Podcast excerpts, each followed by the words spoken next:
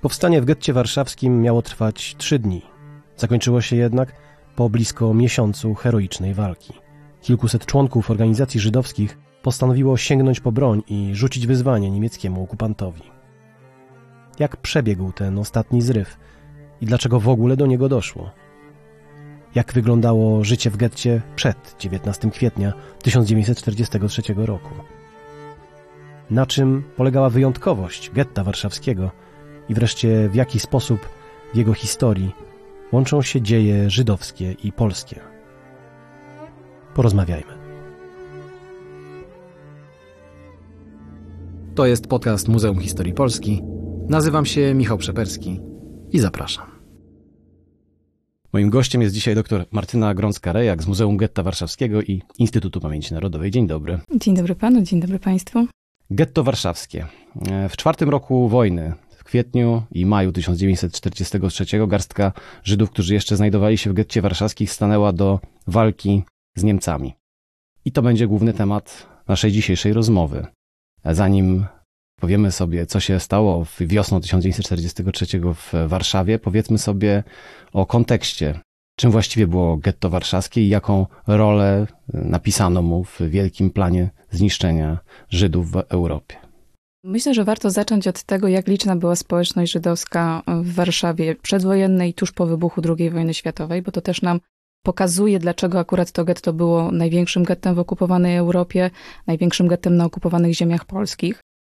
Przed wybuchem II wojny światowej co trzeci mieszkaniec Warszawy miał pochodzenie żydowskie. Mniej więcej 370 tysięcy osób mieszkających w tym mieście to była społeczność żydowska. Zamieszkiwali głównie w tzw. Tak dzielnicy północnej, której później w większości y, w 1940 roku Niemcy utworzyli getto warszawskie. E, nim jednak powstało getto warszawskie, społeczność żydowska zarówno w Warszawie, jak i w ogóle e, na terenie generalnego gubernatorstwa, na którym to Warszawa się znalazła i była stolicą jednego z dystryktów, doświadczyli szeregu um, działań o charakterze właśnie takim antysemickim, antyżydowskim. To jest cała machina um, prawodawcza, którą od jesieni 1939 roku Niemcy skrupulatnie właśnie na tych terenach wprowadzali. I te prawne kroki miały na celu, po pierwsze, pozbawienie ludności żydowską środków finansowych, majątków, warsztatów pracy, zakładów pracy, E, następnie oddzielenie ich w postaci e, wizualnej, czyli oznakowanie e, opaskami z gwiazdą Dawida, żeby wizualnie wyróżniali się pośród niearyjskiej społeczności. Zakaz szkolnictwa, zakaz sprawowania kultu religijnego. Wprowadzono także szereg obostrzeń związanych z możliwością swobodnego, albo raczej wprowadzono brak swobodnego przemieszczania się właśnie dla ludności żydowskiej. I to jest ten pierwszy etap, który wyróżniamy, w, jeżeli staramy się jakoś periodyzować historię czy te działania, które finalnie doprowadziły do um, ludobójstwa już w postaci takiej fizycznej eksterminacji ludności żydowskiej, e, to ludobójstwo toczyło się um, od w zasadzie połowy 1941 roku już w takiej formie właśnie masowych rozstrzeliwań. Natomiast jednym z tych etapów, um, który wcześniej był wprowadzony już po tej części właśnie związanej z aktami prawnymi, było tworzenie get na okupowanych ziemiach polskich. Getto warszawskie nie było pierwszym, które zostało utworzone. Taką pierwszą dzielnicą odgrodzoną, oddzieloną od tak zwanej aryjskiej strony było getto w Piotrkowie Trybunalskim, które już utworzono jesienią 1939 roku. I oczywiście my z różnych dokumentów wiemy, że plany dotyczące Warszawy w zasadzie i tego, co zrobić z tak liczną społecznością żydowską, były dyskutowane, były analizowane już właśnie od jesieni 1939 roku. Pierwsze kroki czy pierwsze takie wzmianki, które gdzieś tam mamy, chociażby na przykład w dokumentacji w dzienniku Adama Czerniakowa mówią o tym, że getto miało powstać na Pradze. Później e, od wiosny 1940 roku te plany uległy zmianie, ze względu na to, że no, byłoby to trudne logistycznie do zrealizowania. I już od wiosny, od kwietnia 1940 roku Warszawę zaczyna dzielić mur. Ten mur, który jest e, no, takim niechlubnym symbolem właśnie podziału miasta na tę część e, odgrodzoną dla ludności żydowskiej i tę część, w której mieszkają Polacy, Niemcy i wszystkie inne narodowości, które wówczas w Warszawie przebywały. Mur powstaje w ciągu dwóch, trzech miesięcy. Oczywiście granice getta, czy Dyskusje o tym, w jakim kształcie ma to getto wyglądać, trwały jeszcze do jesieni 1940 roku. Niektóre fragmenty muru, na przykład przy Placu Zamkowym, zostały rozebrane, bo ta część finalnie nie weszła do getta. Ostateczna decyzja o tym, że getto w Warszawie zostaje utworzone, zapada 2 października 1940 roku. Wówczas jest też podana do wiadomości publicznej. To też nie był dzień przypadkowy i to też jest takie charakterystyczne dla działań Niemców, że oni często informacje o takich właśnie trudnych doświadczeniach podawali w okresie świąt żydowskich. I to było święto jedno z najważniejszych, czyli Jom Kippur, taki dzień, można byłoby to powiedzieć, dzień oczyszczenia, jedno z najważniejszych świąt w judaizmie. Bramy getta warszawskiego zostały zamknięte 16 listopada 1940 roku. To był ten ostateczny termin, mm, do którego ludność żydowska musiała się przenieść na wyznaczony teren. I to też były ogromne migracje w, w obrębie miasta. Mówimy o przesiedleniu około 138 tysięcy Żydów na teren getta warszawskiego, tych, którzy mieszkali poza tym wyznaczonym obszarem, i około 112 tysięcy Polaków w drugą stronę, to znaczy tych, którzy musieli ten teren opuścić. 16 listopada getto zostaje zamknięte, to też nie był dzień przypadkowy, to był szabat. I od tego czasu no, szacuje się, czy, czy historycy mówią właśnie o początku funkcjonowania getta warszawskiego. Na tym terenie, to jest mniej więcej 307 e, hektarów, w tym listopadzie 1940 roku zamknięto około 390 tysięcy Żydów. Warszawskich i spodwarszawskich miejscowości, którzy wtedy w mieście przebywali. Więc też widać, jakie to jest, jak bardzo przeludnione było getto. Liczby te ulegały zwiększeniu w kolejnych miesiącach. Szacuje się, że wiosną 1941 roku w wyniku właśnie przymusowych przesiedleń, czy to z podwarszawskich miejscowości, czy też z terenu III Rzeszy Niemieckiej, z, właśnie z tamtych ziem wcielonych, przesiedlono na teren getta kolejne grupy ludzi.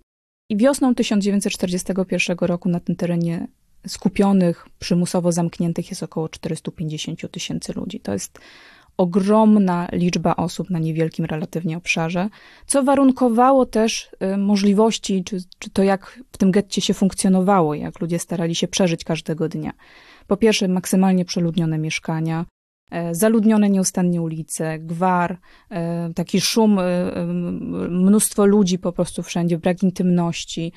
No i powodowane tym różnego rodzaju problemy. Problemy z aprowizacją. Dzienne racje żywnościowe dla getta wynosiły raptem kilkaset kalorii, więc to, to były takie racje, na których nikt nie byłby w stanie przeżyć bez szmuglu produktów właśnie na teren getta szerzące się w związku z tym choroby, wynikające właśnie z głodu, z niedożywienia i z tego przeludnienia, e, epidemie tyfusu cyklicznie wybuchające na terenie getta. I dziś wiemy, e, szacujemy, że w okresie od jesieni 40 roku do lata 42 roku, czyli jeszcze przed początkiem tych masowych deportacji do obozu zagłady w Treblince, na terenie getta warszawskiego właśnie z głodu, z chorób, z ubóstwa zmarło około 100 tysięcy osób. To jest skala niespotykana, jeżeli porównujemy to do innych get utworzonych na okupowanych ziemiach polskich. Pewne analogie możemy robić z gettem łódzkim, które funkcjonowało na terenie Rzeszy Niemieckiej. Natomiast w pozostałych gettach trochę to inaczej wyglądało, co oczywiście nie oznacza, że warunki były tam dużo lepsze. Natomiast skala tego, właśnie wielkość tego getta jest unikatowa. Z tego, co y, tutaj padło, to rzeczywistość y, takiego dnia codziennego w, w getcie tu jawi się jako, jako koszmar. I myślę sobie, że to bardzo trudno jest w takich warunkach myśleć o o oporze względem, e, no właśnie, nie wiem, okupanta, całej administracyjnej machiny, która jest nakierowana na to, żeby utrudnić życie, no i żeby w ostateczności, chociaż od początku nie było to chyba jasno i wprost powiedziane, no tak naprawdę e, no, eksterminować cały naród żydowski. Tak, no Niemcy przystępując do II wojny światowej nie mieli gotowego planu, co zrobić z ludnością żydowską i widzimy to po różnych decyzjach czy różnych pomysłach i planach, które w toku kolejnych miesięcy ewoluowały w takim czy innym kierunku. Najpierw to były raczej plany izolacji, oddzielenia, później deportacji na określone tereny. Właśnie Madagaskar jako jeden z kierunków, wyspa Madagaskar, którą myślano o tym, żeby właśnie tam e, przenieść ludność żydowską i zmusić ich do pracy, czy też plan Nisko, który zakładał stworzenie rezerwuaru taniej siły roboczej na terenie właśnie dzisiejszej mniej więcej pogranicza Podkarpacia Lubelszczyzny, czy też plany związane z już mm, z wybuchem wojny sowiecko-niemieckiej, ewentualnym zagospodarowaniem Syberii w tym kierunku. Natomiast to były plany właśnie raczej związane z tym, żeby ich gospodarczo wykorzystywać do pracy i dzięki temu też czerpać zyski. Dopiero takim przełomowym momentem wydaje się się być ten okres połowy 1941 roku, kiedy Niemcy zaatakowały Związek Sowiecki i tutaj rozpoczyna się fizyczna eksterminacja, to znaczy za armią, za Wehrmachtem poruszają się cztery tak zwane Einsatzgruppen, czyli grupy do zadań specjalnych, których między innymi zadaniem jest rozstrzeliwanie całych społeczności żydowskich właśnie na tych terenach wschodnich. I szacujemy, że w okresie właśnie od lata 41 roku, w kolejnych miesiącach 41, 2 i 3 roku, tym obszarze od państw bałtyckich aż po Rumunię e, rozstrzelano, zamordowano właśnie poprzez e, rozstrzeliwanie około półtora miliona ludzi, więc to jest e, też ogromna skala tych działań. Natomiast y, z takiego punktu widzenia logistycznego i z takiego punktu widzenia też y, humanitarnego, oczywiście nie w stosunku do ofiar, ale w stosunku do sprawców, szukano innych rozwiązań, no bo to jednak był cały czas kontakt oprawca, który staje oko w oko z rozstrzeliwanymi dziećmi, osobami starszymi, kobietami. To też źle wpływało na morale tych ludzi, więc szukano rozwiązań, które będą po pierwsze tańsze, nie będą absorbowały tak y, dużej ilości amunicji, a po drugie będą rzeczywiście bardziej też ukryte bo jednak nie dało się do końca ukryć masowych rozstrzeliwań na obrzeżach miejscowości. To byli świadkowie tych wydarzeń, więc e, szukano innych rozwiązań. E, jesienią 1941 roku mamy pierwsze próby e, z mm, gazowaniem przy pomocy cyklonu B i innymi właśnie tego typu środkami. I to już jest ta bezpośrednia droga do masowej e, eksterminacji, którym takim, których takim największym, e, na największą skalę były prowadzone właśnie od wiosny 1942 roku w ramach tak zwanej akcji Reinhardt. No właśnie, powiedzmy sobie dwa słowa na temat e, tej akcji, bo wiosna 42 roku, w ogóle rok 42, to jest, nie wiem czy mogę powiedzieć, początek koszmaru, powiedzmy, że początek jakiejś nowej jakości w, w losie Żydów na ziemiach polskich. Tak, nawet w archiwum Ringelbluma zachował się taki dokument, który nosi tytuł Drugi etap. E, I to jest właśnie ten drugi, kolejny stopień e, rozprawiania się ze społecznością żydowską w czasie II wojny światowej. Tak jak wspomniałam, od jesieni 1941 roku już przystępowano do budowy pierwszych ośrodków zagłady, czyli do budowy Bełżca.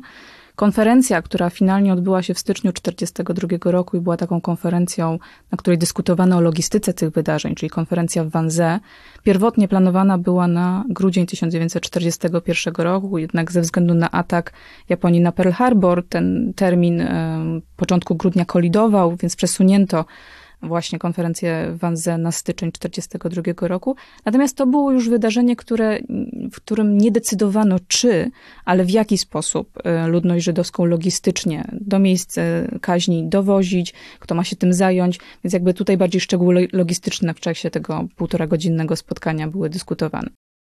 Na terenie generalnego gubernatorstwa od wiosny, od połowy marca 1942 roku właśnie przystąpiono do tak zwanej akcji Reinhardt, czyli akcji, której celem było wymordowanie całej przebywającej jeszcze na terenie generalnego gubernatorstwa społeczności żydowskiej. Pierwszym miejscem, z którego um, wysłano transporty z ludnością żydowską do obozu zagłady w Bełżcu, był Lublin.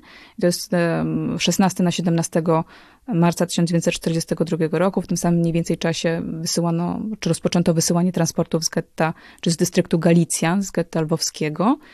I te działania były prowadzone w kolejnych tygodniach.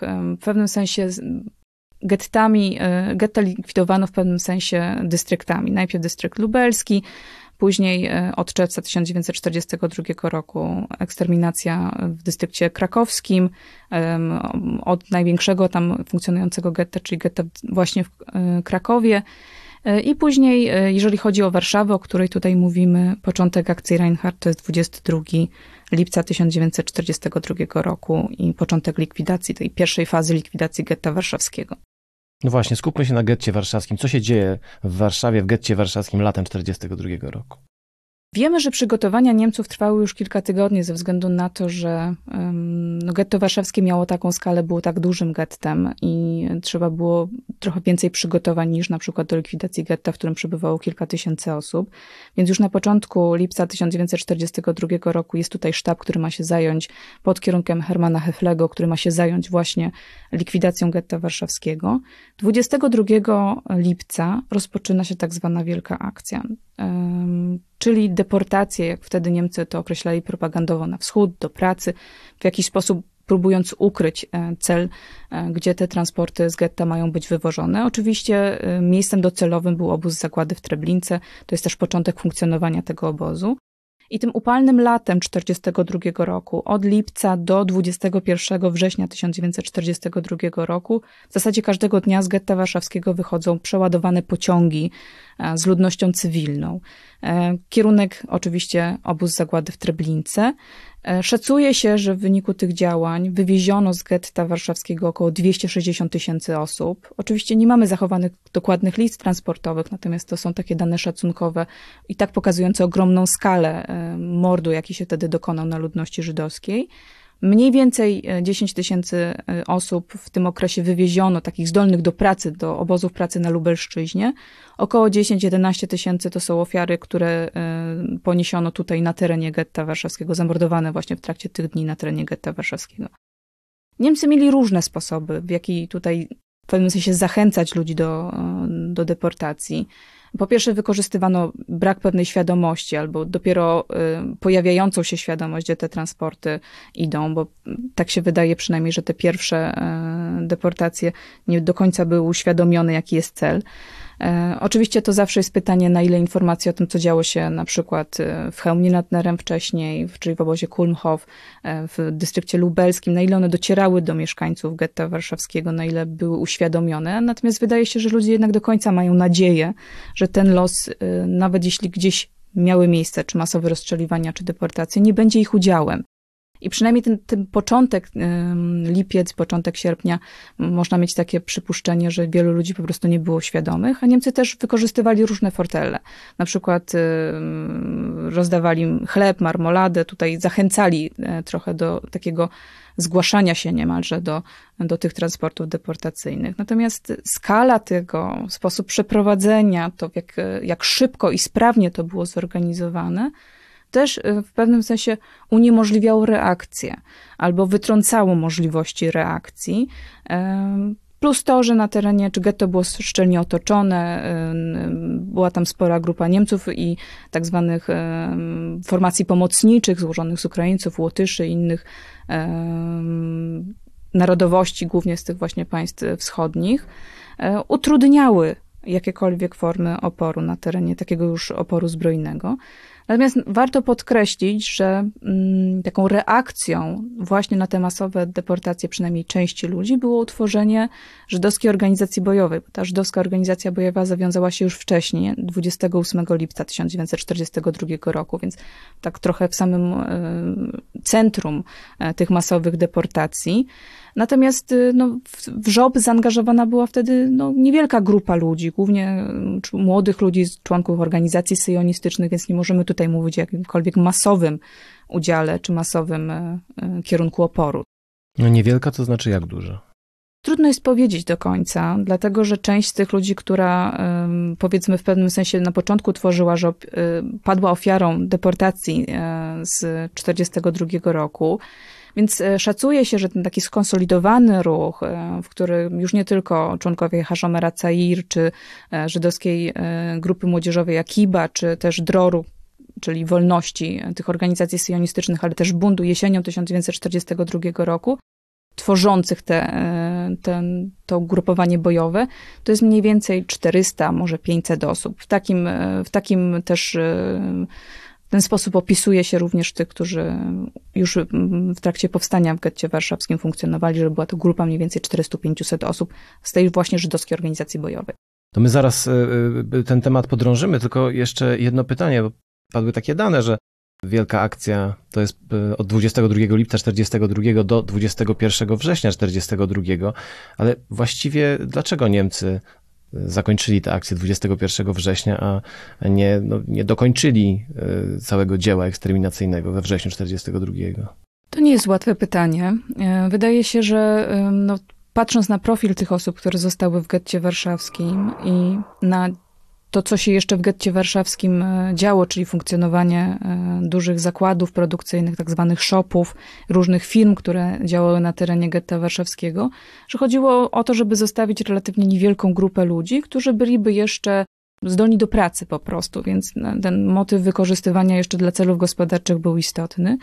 Zresztą getto warszawskie, e, biorąc pod uwagę i porównując skalę wyjściową, czyli około 400 tysięcy, 450 tysięcy, po Wielkiej Akcji to już zupełnie inne miejsce. Szacuje się, że po zakończeniu akcji deportacyjnych do obozu zagłady w Treblince na terenie getta oficjalnie pozostało około 35 tysięcy osób i mniej więcej 30 e, tysięcy osób w ukryciu, czyli takich, które nie posiadały dokumentów zezwalających na pobyt tam, więc to, to skala jest nieporównywalna, to jest e, część tylko e, tak naprawdę z tych ponad 400 tysięcy osób, które były tam pierwotnie uwięzione. Gdybyśmy mieli tak spróbować lapidarnie e, odpowiedzieć na pytanie, czym się różniło życie po 21 września 42? No więc krótko, y, życie w tym getcie, w którym zostało już tylko 60 tysięcy ludzi względem tego, co było wcześniej. Na czym polegałaby różnica? Myślę, że y, różniło się diametralnie pod względem y, raz, że skali. Getto zostało też okrojone, więc jest to znacznie mniejsze tak zwane getto szczątkowe. Różniło się pod względem świadomości. Ci ludzie już wiedzieli, jaki był los deportowanych. Ci ludzie utracili w zasadzie no, pewnie można byłoby znaleźć takich, którzy nie, ale większość jednak straciła członków swoich najbliższych rodzin, rodziców, dzieci, współmałżonków, przyjaciół, więc jest ta świadomość zupełnie inna. Jest to pragnienie zemsty, o którym pisała Rachela Auerbach, właśnie za tych niewinnych, których zamordowano latem 1942 roku w Treblince jest, to, to getto już jest zupełnie innym miejscem. Ono jest pozbawionym e, tych wszystkich instytucji, które funkcjonowały w okresie przed akcją deportacyjną. E, więc e, na terenie getta warszawskiego, oprócz tego, że to życie każdego dnia była walka prowadzona o to funkcjonowanie, ale też działały organizacje różnego rodzaju samopomocowe, kuchnie ludowe, e, organizowano życie kulturalne, artystyczne, w ukryciu również organizowano życie religijne, więc to są te przejawy, które w zasadzie zanikły po wrześniu 1942 roku. I getto w sumie sprowadzało się do tego, że było takim jednym wielkim, taką jedną wielką przestrzenią właśnie do pracy, do wykorzystania gospodarczego. I ci ludzie, którzy tam mieli pozwolenie na pobyt, w zasadzie ograniczali swoją aktywność albo właśnie do pracy, no albo do tego, żeby w jakimś tam sensie jeszcze próbować pomścić tych, którzy zginęli e, kilka tygodni wcześniej. Czy to oznacza, że od jesieni 1942 roku z kolei też opór żydowski wchodzi w jakąś inną e, fazę? Bo zdążyliśmy sobie powiedzieć o żydowskiej organizacji bojowej, e, no ale też żydowska organizacja bojowa, ważna, a nie była jedyną organizacją, która w jakiś sposób miała organizować Żydów pozostałych jeszcze w getcie do walki no właśnie, z jednej strony o przetrwanie, ale z drugiej strony, no właśnie o co? Tak, zdecydowanie. W getcie warszawskim funkcjonowała też jeszcze, czy konsolidowała się w tamtym momencie jeszcze jedna organizacja, czyli Żydowski Związek Wojskowy, bardziej oparta na takich prawicowych korzeniach. Na, wielu członków ZZW było właśnie osobami, które przed wojną działały w Betarze, czyli bardziej prawicowym, nacjonalistycznym w pewnym sensie ugrupowaniu, ale też o pewnym przygotowaniu, którego nie zawsze mieli członkowie e, żydowskiej organizacji bojowej. Betar bardziej stawiał na takie paramilitarne przeszkolenie, trochę wojskowe. Natomiast organizacje syjonistyczne oczywiście w pewnym sensie przygotowywały się, ale bardziej do funkcjonowania i do wyjazdu do Palestyny, więc bardziej w takim e, guście funkcjonowania codziennego. To też warto wspomnieć, że mm, część z tych organizacji syjonistycznych, która stworzyła żydowską organizację bojową, jeszcze w okresie II wojny światowej prowadziła tak zwane hachszary, czy kibuce, które właśnie miały na celu przygotowywanie e, młodzieży żydowskiej do wyjazdu do Palestyny i takie kibuce działały chociażby na Grochowie. I to jest właśnie ten, to zarzewie. Z jednej strony mamy takie bardziej lewicujące, syjonistyczne organizacje typu Drora, Kiba, Hashomera Cair, które tworzą, czy, czy później też Bunt, które tworzą um, żydowską organizację bojową, a z drugiej strony bardziej ugrupowania na, w kierunku prawym, czyli e, Żydowski Związek Wojskowy. To też nie były dwie jedyne organizacje, działały jeszcze jakieś pomniejsze grupy, które później w okresie już powstania w getcie warszawskim też włączyły się do walki, chociaż nie pod sztandarem jednej czy drugiej organizacji. I rzeczywiście, gdybyśmy mieli też popatrzeć na formy oporu, przez pierwsze lata wojny, ten okres 39, 40, 41 roku to jest taki bardziej opór cywilny, właśnie przeciwdziałanie e, niemieckim rozporządzeniom, tym prawnym, różnym krokom właśnie ograniczającym funkcjonowanie, poprzez na przykład, tak jak wspomniałam, tworzenie różnego rodzaju organizacji samopomocowych, tworzenie podziemnego archiwum, czyli one, grupy Onek Szabat, której zadaniem było w pewnym sensie dokumentowanie raz, że bieżącego życia na terenie getta warszawskiego, a później również tego, co działo się już po wkroczeniu tej fazy eksterminacyjnej, czyli dokumentowanie likwidacji poszczególnych społeczności żydowskich na terenach wcielonych i generalnego gubernatorstwa. E, czy też taka, takie formy oporu, jak na przykład prowadzenie badań w getcie, o tym się niewiele mówi, ale na przykład grupa lekarzy w okresie 1942 roku prowadziła w getcie warszawskim badania nad chorobą głodową i te badania miały w przeszłości służyć właśnie już po końcu II wojny światowej właśnie medycynie, więc to były takie formy oporu cywilnego. Natomiast po wielkiej akcji one przeszły bardziej w formę przygotowawczą, to znaczy starano się przeszkolić, e, czy te osoby, które były związane z ZZW czy z żobem, starały się przeszkolić ludność cywilną, zachęcić do budowy schronów, kryjówek, przygotować ich na to, że w pewnym momencie, w dogodnym momencie może nastąpić zryw już zbrojny. Oczywiście e, to nie jest tak, że to się stało z dnia na dzień. Do tego trzeba było tygodnie przygotowań również, właśnie, żeby na przykład na terenie getta warszawskiego stworzyć sieć schronów czy tuneli, gdzie można byłoby się e, przemieszczać, czy też próby pozyskania środków militarnych w postaci e, broni, ale też materiałów wybuchowych, z których można byłoby tworzyć takie e, chałupniczo robione na przykład materiały, takie jak koktajle Mołotowa, więc to wymagało czasu, środków finansowych, kontaktów również z aryjską stroną aryjską stroną, czyli tą, tą stroną, która była za murem. Warszawa tak, e, tak, w taki sposób e, się dzieliła, o tym, o tym powiedzieliśmy, ale to, to określenie też warto, e, warto wyjaśnić. No, aryjskie papiery to papiery dobre, porządne, z punktu widzenia rasowego, rasistowskiego, ustawodawstwa niemieckiego. Aryjczyk to był, to był właściwie kto?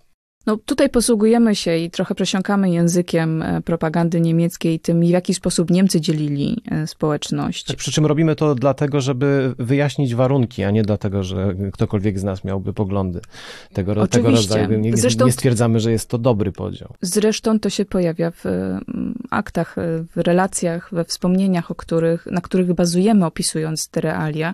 I rzeczywiście pożądane były tak zwane aryjskie papiery, czyli dokumenty, które potwierdzałyby nieżydowskie pochodzenie. Mogły to być metryki chrztu, mogły to być e, dokumenty właśnie kękarty, które były sfałszowane. To było pożądane i to też była jedna z aktywności organizacji konspiracyjnych, czyli tworzenie fałszywych tożsamości, które w pewnym momencie na przykład umożliwiłyby członkom organizacji konspiracyjnych wydostanie się właśnie poprzez chociażby sieć kanałów poza teren getta, poza mur i tam wtopienie się w pewnym sensie, funkcjonowanie pośród społeczności, która była właśnie z drugiej strony muru.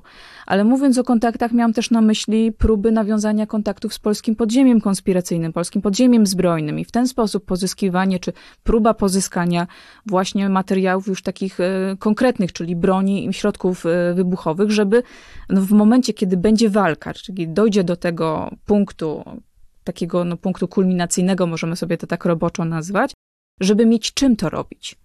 Te kontakty były różne, czy próbowano nawiązać kontakty w różny sposób. Przede wszystkim żydowska organizacja bojowa starała się to robić.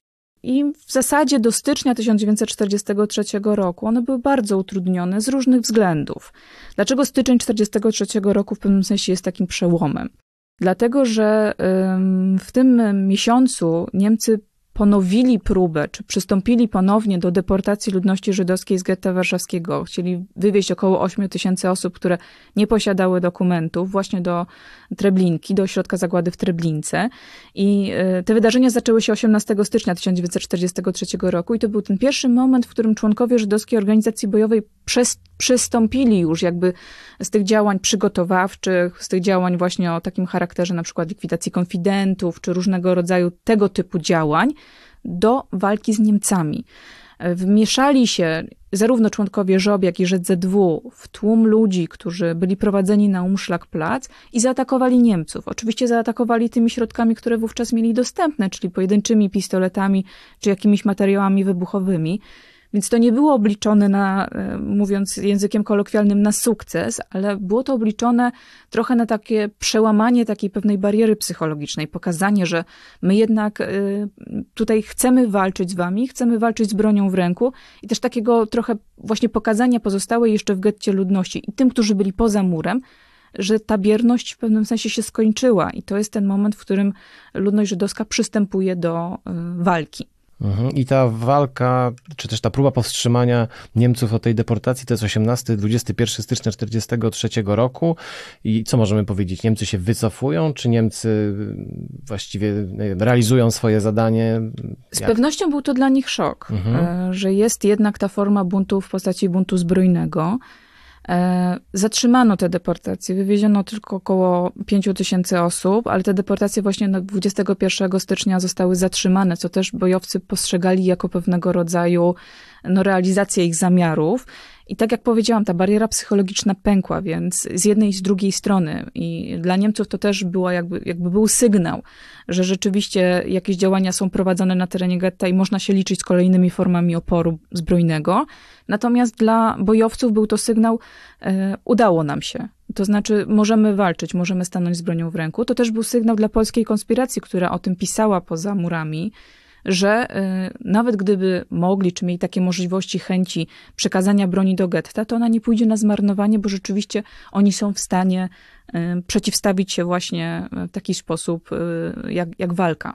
Pierwsze miesiące 1943 roku to jest krytyczny czas czas, w którym bojowcy Żobu czy ZZW, a także cała pozostała w, w getcie ludność żydowska czekali na, no nie wiem, no kolejne uderzenie niemieckie. Tak to chyba, ta, na, tak chyba można na to patrzeć. No ostatecznie do wybuchu powstania w getcie dochodzi e, w kwietniu 1943 roku, ale jak rozumiem, przez cały ten czas trwały właśnie przygotowania. Czym się różniły te przygotowania z wiosny 1943 od tych wcześniejszych? One się zintensyfikowały na pewno i jakby ten, to był taki sygnał, że warto to robić.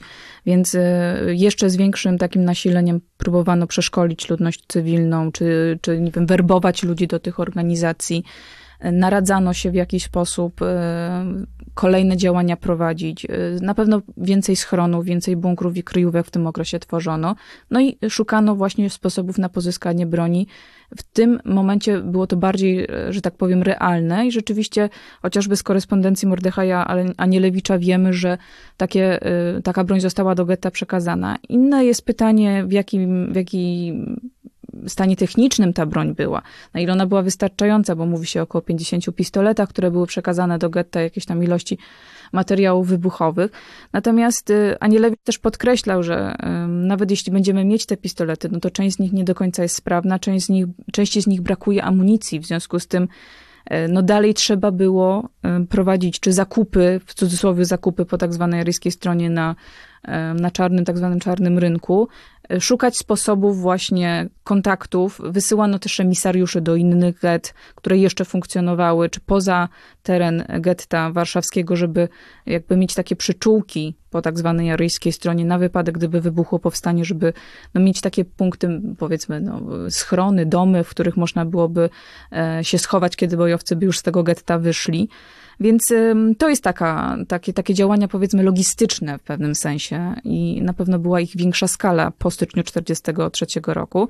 Tym bardziej tak, jak tutaj słusznie zauważyłeś, e, spodziewano się po pierwsze, że Niemcy przystąpią w którymś momencie do tego ostatniego etapu likwidacji getta warszawskiego i do deportacji ludzi, czy to do ośrodka zagłady w Treblince, czy też do innych obozów na terenie jeszcze chociażby Lubelszczyzny, gdzie e, funkcjonowały obozy pracy takie jak Trawniki czy Poniatowa.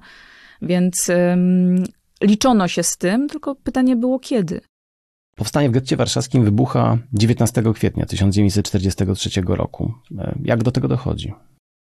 To znaczy, data po pierwsze nie jest przypadkowa. Ona się łączy z tym, że było to przeddzień żydowskiego święta Pesach, e, czyli też ponownie wracamy do tego schematu, że tego typu wydarzenia były często organizowane przy okazji ważnych e, dat, e, czy to w kalendarzu żydowskim, czy ważnych dat e, w ogóle dla społeczności żydowskiej.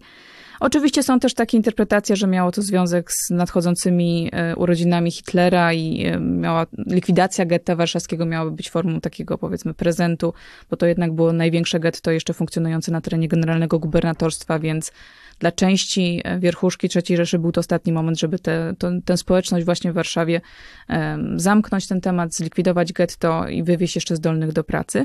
Więc e, po pierwsze, tak jak powiedzieliśmy sobie wcześniej, e, żobowcy czy członkowie ZZW byli w pewnym sensie przygotowani. Rzeczywiście w nocy z 18 na 19 kwietnia część osób związanych z żydowskim Związkiem Wojskowym i z Żobem obeszła teren getta, jakby informując, że no, są na tyle duże ruchy Niemców wokół getta, że robiony jest kordon, że jest, widać, że jest przygotowanie do tej ostatniej akcji, ostatniego etapu akcji likwidacyjnej.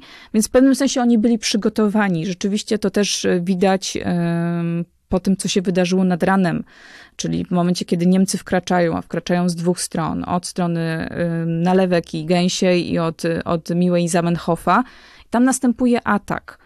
E, żobowcy są przygotowani, czy członkowie organizacji konspiracyjnych są przygotowani. Następuje atak w postaci obrzucenia tymi koktajlami Mołotowa, wystrzały, więc Niemcy są zaskoczeni mimo wszystko, że chociaż spodziewali się, że e, będzie stawiany opór przez społeczność żydowską, jednak byli zaskoczeni trochę skalą tych wydarzeń i tego, że no, ci członkowie konspiracji byli przygotowani łącznie z tym, że wiedzieli, w których miejscach czy w których punktach oni zamierzają wkroczyć do getta.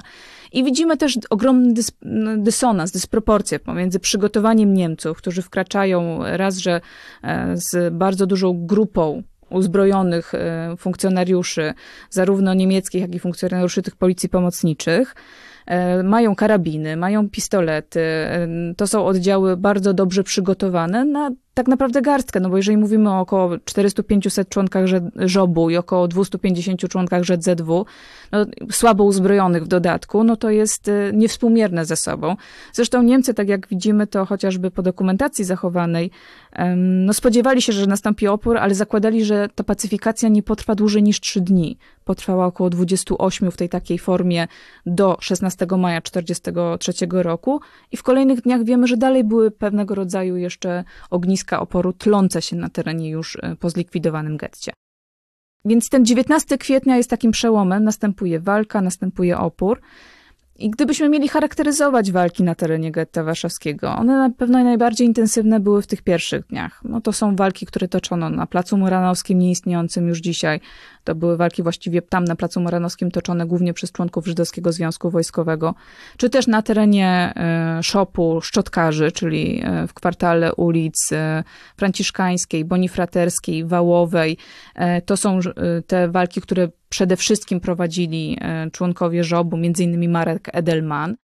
I ten pierwszy moment, czyli ten 20, 21, 22 kwietnia, to są ten takie najintensywniejsze działania. To też jest ten moment, kiedy na terenie jednej z kamienic przy Placu Moranowskim e, pojawiają się dwie flagi, które symbolizowały tą walkę, biało-czerwona i biało-niebieska. Nie wiemy do końca, jak ona wyglądała, ale ten obraz symboliczny tych dwóch flag zachował się jako taki przekaz bardzo intensywny dotyczący powstania.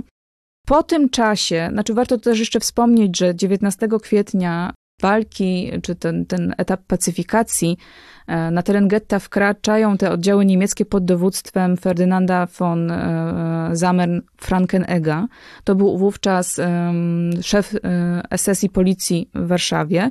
Natomiast to zaskoczenie właśnie wybuchem, czy tą, tym oporem zbrojnym spowodowało, że Niemcy się wycofali i e, Frankenegg już nie wraca jako dowódca powstania, likwidacji powstania, tylko wraca, e, wracają Niemcy pod dowództwem już nowym, czyli Jurgena Stropa, tej osoby, która e, do końca właśnie ze strony niemieckiej pacyfikowała powstanie w getcie warszawskim, która jest autorem jednego z kluczowych dokumentów, jeżeli chcemy um, śledzić przebieg walk powstańczych i przebieg powstania w getcie warszawskim, czyli raportu, tak zwanego raportu Stropa. Oczywiście wiemy, czytając ten dokument, mamy świadomość, kto go stworzył, że tam jest e, bardzo dużo też takiej propagandy, bardzo dużo nieprawdziwych informacji, chociażby dotyczących skali e, strat po stronie niemieckiej. No niemniej jest to jeden z istotnych dokumentów, bardziej istotnych dokumentów, na podstawie którego w ogóle wiemy, jak te walki przebiegały. Do walki jeszcze chciałbym za chwilę wrócić, ale jedno pytanie muszę zadać wcześniej. Wspomnieliśmy o garstce, o kilkuset bojowcach e, żobu, o członkach ZZW, a co na to ludność cywilna, no bo całą masę tych, tych, tych kilkadziesiąt, pewnie tysięcy jeszcze Żydów, którzy pozostawali e, w getcie, no ci nie byli zaangażowani bezpośrednio w walkę, jak rozumiem. E, wielu z nich nie było zaangażowanych bezpośrednio w walki, więc po to też był ten kontakt z łącznikami chociażby tych organizacji konspiracyjnych, którzy y, poprosili, czy zachęcili, czy skierowali y, taki apel, żeby ludność cywilna właśnie wykorzystywała te specjalnie przygotowane wcześniej kryjówki, schrony, bunkry, żeby tam zeszli i jakby czekali trochę na rozwój wydarzeń. I rzeczywiście to jest takie podziemne miasto w tym, na terenie getta warszawskiego, w którym ta ludność cywilna się chroniła w trakcie walk. Niewiele wiemy na temat tego, jak wyglądało funkcjonowanie ludności cywilnej w bunkrach. Mamy niewiele świadectw, które by o tym mówiły, ale jednym z takich kluczowych jest pamiętnik młodej dziewczyny o imieniu Marylka, tyle o niej wiemy, e, która opisywała właśnie warunki od pierwszych dni e, powstania w getcie warszawskim, mniej więcej do tam połowy czy końca kwietnia, bo w tym momencie ten pamiętnik się urywa.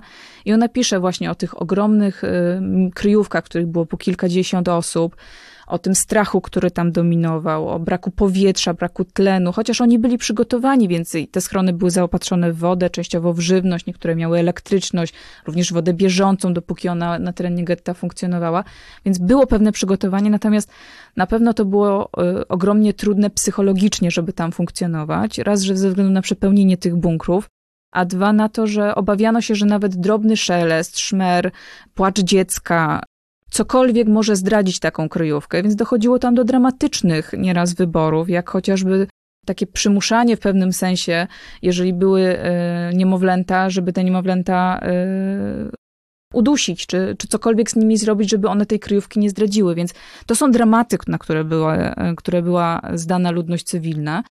I to też się pogłębiało z każdym kolejnym dniem walk, kiedy Niemcy trochę zmienili taktykę. Już nie było bezpośrednich takich starć, jak chociażby te walki na placu Muranowskim czy w szopie szczotkarzy, ale taktyką Niemców o mniej więcej od drugiej, od końca kwietnia i w kolejnych tygodniach było to, żeby kolejne kamienice na terenie getta podpalać i w ten sposób likwidować gniazda oporu, ale również wyciągać właśnie ludność cywilną, która funkcjonowała w tych bunkrach, Ludność cywilną gromadzono na Umszlak-Placu i wywożono z terenu getta warszawskiego, no a gniazda oporu były likwidowane w bardzo brutalny sposób przy pomocy po prostu środków y, zbrojnych. Więc ta taktyka Niemców, z jednej strony likwidowanie gniazd oporu, a z drugiej strony podpalanie getta, to była właściwie ta taktyka która jakby zmierzała do tego, żeby to getto finalnie zlikwidować, zlikwidować też opór powstańców. I to się częściowo udawało, no bo um, no, trudno się funkcjonuje w getcie, które jest zadymione, które jest podpalane. No, ludność cywilna też na tym bardzo mocno ucierpiała. E, więc e, to były też takie działania, które po prostu zmuszały trochę do, do zakończenia tychże e, walk. Mówiłaś o bunkrach, o kryjówkach. Jednym z takich najbardziej znanych bunkrów jest bunkier przy ulicy Miłej, w którym schroniło się e, kierownictwo żydowskiej organizacji bojowej, gdzie ostatecznie poniosło e, bohaterską śmierć.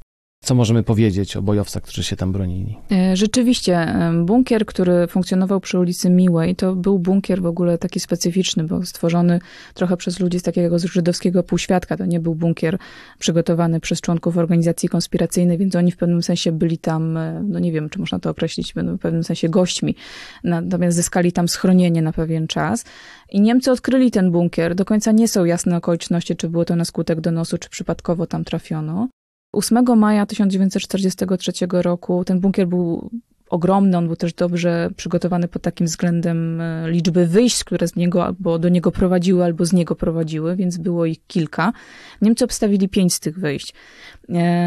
Wydawało się, że w zasadzie los osób, które tam są, jest e, policzony, więc członkowie e, żydowskiej organizacji bojowej, mówi się tam o grupie około 100 osób, dokonali, popełnili zbiorowe samobójstwo. I wśród tych osób był m.in. Mordechaj Janielewicz, który stał na czele żydowskiej organizacji bojowej, jego partnerka Mira Fuchrer, która też była z nim w tamtym momencie. Ale część osób, między innymi też związanych z żobem, y, znalazło jeszcze ostatnie, szóste wyjście i udało im się stamtąd wydostać. Wśród nich była między innymi Tosia Altman, Tosia Altman, y, jej losy niestety nie zakończyły się pozytywnie. Ona zginęła, ona zdołała wyjść z terenu getta kanałami, y, ale zginęła kilka tygodni później w pożarze fabryki y, na Pradze, jakby w wyniku ran odniesionych i różnych innych okoliczności, które tam nastąpiło, ona poniosła śmierć. Natomiast była jedną z tych osób, dzięki której w ogóle cokolwiek możemy powiedzieć na temat tego, co wydarzyło się w bunkrze przy ulicy Miłej 8. E, I warto też dodać, że w ostatnich tygodniach były prowadzone badania archeologiczne. Muzeum Getta Warszawskiego prowadziło badania archeologiczne trochę na przedpolu tego bunkra, bo nie w samym bunkrze, e, czyli w kamienicach e, przy ulicy Miłej 18. które pozwoliły trochę odsłonić jakby tych, tych części kamienic właśnie, które prowadziły bezpośrednio już do bunkra Anielewicza. I stamtąd też wydostaliśmy pewne przedmioty życia codziennego, które no, są reliktami właściwie z tamtej strony, czyli ze strony tego miasta, które już nie istnieje, ze strony getta warszawskiego. Cała ta historia jest strasznie trudna do tego, żeby ją, żeby ją opowiadać. Możemy oczywiście tutaj się silić na próbujemy jakoś to robić, na jakiś obiektywny opis, na, na, na, analizę, no ale wobec, wobec tak bezprecedensowej skali zbrodni, wobec takiego, takiego koszmaru trudno jest zachować e, właśnie jakiś dystans, jakiś dystans emocjonalny. I też bardzo trudno jest w, w gruncie rzeczy, myślę sobie, dzisiaj patrzeć też na motywacje, które kierowały y, ludźmi wtedy, wtedy funkcjonującymi, bo właściwie jak rozumieć y, zryw getta warszawskiego? Powstanie w getcie to jest, to jest próba osiągnięcia jakiegoś sukcesu. Jak, jak w ogóle na to patrzeć? Co miałoby być tym sukcesem? Czego właściwie chcieli ci, którzy stanęli y, do walki z Niemcami z bronią w ręku? No pewnie ile osób, tyle było różnych motywacji, natomiast y, dla wielu z nich, przynajmniej tak jak czytamy w relacjach, y, jak, jak wiemy ze świadectw, takim motywem była zemsta, chęć y, pomszczenia, tak jak pisała Rachela Auerbach w 1942 roku, tych wszystkich, którzy zginęli w poprzednich, we wcześniejszych miesiącach właśnie zamordowani w obozie zagłady w Treblince, czy w innych obozach na terenie generalnego gubernatorstwa. Chęć pomszczenia tych ludzi, którzy ponieśli właśnie męczeńską śmierć w obozach i y, pokazania Niemcom, że y, my będziemy się bronić z bronią w ręku i że staniemy do walki, chociaż nierównej, skazanej na przegraną, y, ale jednak będziemy walczyć o swoje, może nie, nie tyle życie, co o swoje dobre imię. I oczywiście przez wiele lat po wojnie dominował taki przekaz właśnie trochę takiej, mm, dysproporcji pomiędzy śmiercią tych osób, które zginęły w komorach gazowych, e, ośrodków zagłady, a śmiercią tych ludzi, którzy zginęli z bronią w ręku. Właśnie dysonans pokazujący, że jedni byli bierni, a drugi byli, drudzy byli herosami, którzy zginęli, czy stanęli do walki z bronią w ręku i pokazując trochę jakby lepszy obraz tej ich um, śmierci. Natomiast mnie się wydaje, że tutaj no, nie ma jakby... Y, rozróżnienia, nie powinno się robić rozróżnienia, bo w latem 42 roku e, wielu ludzi po prostu nie było w stanie, czy nie mogło, nie było przygotowanych na pewne wydarzenia, żeby się buntować i zbrojnie stawać e, do walki. I działania tych, którzy byli członkami organizacji konspiracyjnych, którzy pozostali po chociażby akcjach likwidacyjnych, czy w ak wielkiej akcji, czy też w innych gettach, bo przecież bunty miały miejsce też nie tylko w getcie warszawskim, ale w gettach innych na terenie generalnego gubernatorstwa, czy też w ogóle w obozach zagłady, bo o tym też nie do końca się e, często mówi. To był rodzaj właśnie pomszczenia tych wszystkich, którzy jako ludność cywilna po prostu zginęli. Rodzaj przypomnienia o sobie światu, że my tu jeszcze jesteśmy, jeszcze walczymy, jeszcze e, nie należy nas przekreślać, jeszcze nie należy o nas zapominać rodzaj takiego manifestu właśnie ginącego narodu, który w zasadzie już nie ma innej drogi, bo albo zginie tutaj na miejscu w walce, może nielicznym uda się przeżyć, a jeśli nic nie zrobią, to i tak zostaną deportowani do ośrodków zagłady, bo los ludności żydowskiej po prostu w rozumieniu polityki niemieckiej został przypieczętowany. Każdy z nich miał zginąć, miał umrzeć, więc e, no tutaj był to rodzaj ostatniej takiej, ostatniego takiego zrywu. Gdybyśmy jednak spróbowali w ostatnim pytaniu spojrzeć na, na, na rzecz z innej perspektywy.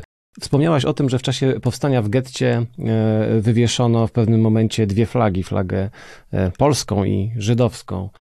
To jest jakiś bardzo mocny symbol, który aż by się chciało, jako historyk to mówię, chciałoby się odczytać jako też i zapowiedź tego, że pamięć o, o, o powstaniu w getcie i pamięć o getcie w ogóle i o koszmarze getta i o koszmarze którego tutaj jego mieszkańcy doświadczyli, to jest element oczywiście pamięci żydowskiej, ale też jest elementem polskiej pamięci. Oczywiście jest to część polskiej historii, tak samo jak e, historia społeczności żydowskiej mieszkającej w Polsce, będącej obywatelami polskimi, tworząca, współtworząca tę historię, jest częścią naszej wspólnej historii, jest częścią historii Polski. I tutaj nie da się e, tych dwóch historii od siebie oderwać, rozdzielić.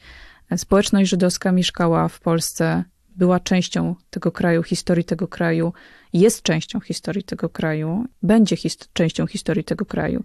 I tutaj rzeczywiście to jest taki symboliczny wymiar, że ta pamięć polsko-żydowska, pamięć polska, pamięć żydowska powinny po prostu ze sobą współistnieć w jakimś sensie i być obecne w narracji, być obecne w edukacji. Nie da się po prostu tej części historii Polski wygumkować.